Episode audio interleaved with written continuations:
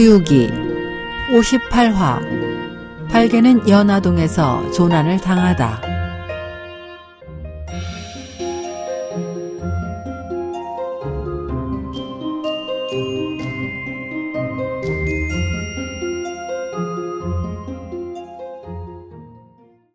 지난 시간 팔개의 뒤를 쫓았던 오공은 팔개보다 한 걸음 먼저 돌아와 본래 모습으로 변하였습니다. 아니, 오공아. 너는 돌아왔는데, 어찌하여 오능은 안 보이느냐? 하하, 팔개는 한창 거짓말을 꾸미고 있었으니 이제 곧 들어올 겁니다. 그 녀석은 떡잎 같은 두 기가 눈을 가릴 정도로 늘어져 있고, 생각하는 것도 아둔하기만 한 주제에 무슨 거짓말을 꾸며낼 수 있겠느냐? 이건 필시 내가 부질없이 그 애를 헐뜯는 게지. 참, 스승님은 그저 팔개를 감싸주기만 하시는군요. 조금 뒤에 팔개에게 물어보시면 아시게 될 겁니다. 오공은 팔개가 풀숲에 들어 누워 잠을 자던 일부터 딱따구리에게 혼난 일, 바위를 상대로 한바탕 거짓말을 늘어놓던 것까지 삼장에게 낱낱이 들려주었습니다. 잠시 후 팔개는 자신이 지어낸 거짓말을 잊어버릴까 고개를 숙인 채로 입속으로 중얼거리며 오고 있었습니다. 야, 팔개야, 무얼 그리 중얼거리며 오는 것이냐? 팔개는 스승님께 다녀왔다고 고하며 넙죽 절을 하였습니다. 오냐, 수고가 많았겠구나. 예, 스승님. 산길이 험해 나서 아닌 게 아니라 퍽 많이 힘들었습니다. 그래, 요게는 있더냐? 냉냉, 어찌나 많든지 오글오글 합디다. 뭐라? 그래, 그놈들이 널 가만두더냐? 절 보고는 선조님이니 외조분이 하면서 만난 음식을 한상 푸짐하게 차려 대접을 하기에 잘 얻어먹었습니다만 나중에 깃발을 들고 북을 흘리면서 우리를 발에다 주겠다는 거였어요. 이때 오공이 참다 못해 한마디 면박을 주었습니다. 야, 팔개, 풀더미 속에 들어누워 잠을 자고서 잠꼬대를 하는 거 아니냐? 팔개는 그 소리에 가슴이 뜨끔해서 몸을 잔뜩 움츠렸습니다. 엄마, 하느님 없었어. 내가 잠을 자고 일어난 건 저자자가 어떻게 하는 거지? 이 녀석아, 어서 묻는 대로 대답해봐. 팔개는 벌벌 떨면서 앙탈을 했습니다. 음, 아니 물을 거면 곱게 물을 거야지 왜 멱살은 잡는 거야? 그래, 산은 어떤 산이더냐? 석두산이었어. 동굴은 어떤 동굴이더냐? 석두동이었지. 문은 어떤 문이고? 쇠못을 친 젊은이였던. 불 속은 얼마나 깊더냐? 겹겹으로 사층이나 됐어. 흥, 이젠 더 말 안 해도 좋아. 그 다음 말은 내가 다 알고 있으니까 스승님께서 혹시 안 믿으실지 몰라서 내가 대신 말해주마. 아, 큰 소리 치지 마셔. 형은 가보지도 않고서 뭘 한다고 날 대신한다는 거야? 대문에 못이 얼마나 박혀 있느냐 하면 그것만은 이 팔개가 미처 세어보지 못했노라고 하면 그만이야라고 하지 않았느냐? 넌 바위 앞에서 절을 하고 그 바위를 우리로 가정해 연습하지 않았더냐?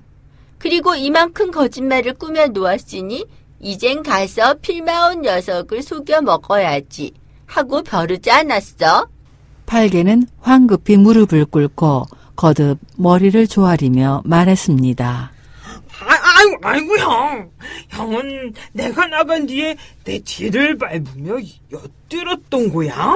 모두가 생사를 다투는 기묘한 마당에 스승님이 내게 산을 순찰하라 했음 곱게 순찰이나 할 일이지. 왜 낮잠만 자고 있었느냐? 딱따구리가 너를 쪼아 깨우지 않았다면 아직 자고 있었을 것이고 게다가 있지도 않은 거짓말을 꾸며 이를 그르쳐 놓았으니 어찌 용서할 수 있겠어? 어서 종아리를 대어라. 이번 교훈으로 매를 다섯 대 쳐주마. 형, 형, 이, 이번만, 이번만 용서해줘. 난 단 한 대도 못 맞아. 그걸로 맞았다간 아마 난 죽고 말 거야. 아이고 스승님 스승님 절 위해서 한 말씀만 좀 해주십시오. 그러나 이번엔 삼장도 도리어 팔개를 꾸짖었습니다. 저런 저런 오공이가 널 거짓말쟁이라고 할 적에 난 잘 믿어지지 않았어. 그런데 알고 보니 넌 정말로 거짓말쟁이였구나. 백 번 맞아도 싸다. 허나 지금 이 산을 넘어가자면 손이 부족할 것 같으니 오공아 여기서는 잠시 용서해 주었다가 산을 넘어간 뒤에 다시 매를 치도록 하는 게 어떠냐? 옛날에 부모의 말씀에 응하는 것은 제일 큰 효도라 했지. 스승님께서 때리지 말라고 하시니 이번만은 용서한다. 그렇지만 팔게 지금 다시 가서 산을 순찰하고 오너라. 만일 또 거짓말로 일을 그르쳤다간 그때는 내가 팔개는 하는 수 없이 다시 순찰을 나섰습니다. 자라보고 놀란 가슴, 소뚜껑 보고도 놀란다고 했던가. 팔개는 모든 것이 오공이 둔갑을 해 자신을 따라오고 있는 것 같아 가슴이 조마조마했습니다. 그럭저럭 7, 8리를 걸었을까. 산 중턱에서 호랑이 한 마리가 지나는 게 눈에 띄었지만 조금도 두려워하지 않고 큰 소리로 말을 했습니다. 아이 형, 형은 또 내 거짓말을 엿들으러 온 거야? 이번엔 그러지 않을 거야. 한참을 걸어가자 갑자기 한 줄기 바람이 세차게 일으며 아름드리 고목을 넘어뜨려 팔개 앞으로 대굴대굴 굴러왔습니다. 아이고 아이고, 형, 부질없이 이건 또 무슨 짓이야? 거짓말 안 한다고 했는데 이번엔 나무로 둔갑해 날 때리려는 게야? 계속 앞으로 나아갔을 때 이번에는 목이 흰 갈가마귀가 머리 위에서 까욱까욱 짖어대고 있었습니다. 아이고, 형, 형, 부끄럽지도 않아. 내가 그만큼 거짓말을 안 한다 했으면 믿어줄 것이지. 이렇게 갈가마기 노릇까지 하면서 염탐할 건 뭐냐고. 원래 이번에는 오공이 팔개뒤를 밟지 않았는데 제풀에 겁먹은 팔개는 걸음걸음 오공이 자기 뒤를 따르고 있는 것 같아 마음을 놓지 못했습니다. 한편 삼장이 지나가야 할 이 평정산에는 금각대왕과 은각대왕이라는 두 요괴가 연화동이라는 동굴 속에 살고 있었습니다. 여보게, 동생. 우리가 산을 순찰한 지 얼마나 되나? 음, 이미 반달은 좋게 될 거요. 그렇다면 자네 오늘 한 바퀴 돌아보고 오게. 에이, 갑자기 웬 순찰을? 엥? 자네 모르는가? 듣자 하니 당신이 천축으로 부처를 배례하러 가는 길이라던데 혹시 그 일행들이 이곳을 지나게 될지 모르니 어디서건 눈에 띄거든 놓치지 말고 잡아오게. 에이, 사람이 먹고 싶으면 어디서건 못 잡아올까? 이왕 천축으로 가는 중인데 그냥 놓아 보내는 게 좋지 않아? 에이구, 에이구, 답답하구먼. 내가 옛날에 천계에서 나올 적에 들은 얘기가 있네.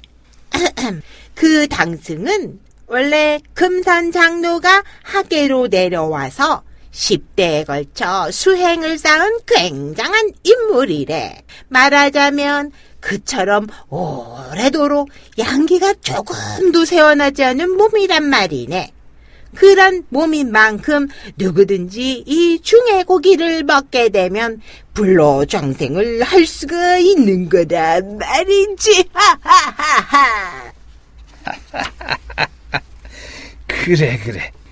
그 중에 고기를 먹어서 불로 장생을 할 수만 있다면은 우리가 구태여 수행을 하고 선단을 만드느라 용호를 믿고 자웅을 배합시킬 필요도 없이 그냥 먹어주기만 하면 되는 거잖아. 좋았어, 좋았어. 그러면 내가 가서 잡아오지 뭐. 하하하. 이봐, 동생. 아무 중이나 무턱대고 잡아오면 낭패야. 하여 내가 그들 생김새를 미리 그려놓고 있었어. 이기 여기 여기 이 조상화를 갖고 잘 대조해 잡아오도록 하게나. 금각대왕이 당승 일행의 초상화를 꺼내 이름까지 일일이 알려주자 은각대왕은 동굴을 나와 서른 명의 졸개들을 거느리고 순찰을 떠났습니다. 그러다 운수가 사나운 팔개는 혼자 걷던 중에 바로 은각대왕 일행과 맞닥뜨렸습니다. 어, 거기! 다가오고 있는 놈은 웬 놈이냐? 난데없는 고함 소리에 고개를 쳐든 팔개는 요괴들인 것을 알아보곤 은근히 겁을 집어먹었습니다. 엄마, 만일 내가 경을 가지러 가는 중이라고 하면 저놈들이 도와주려 하지 않을 것이니 음, 그저 지나가는 사람이라고 해야겠다. 대왕님, 저는 지나가는 길손이라 합니다. 허나 졸개들 중에는 팔개를 알아보거나 모르거나 은각에게 알려주거나 하는 놈들이 있었습니다. 은각은 초상화를 펼쳐 드리워 놓게 하였습니다.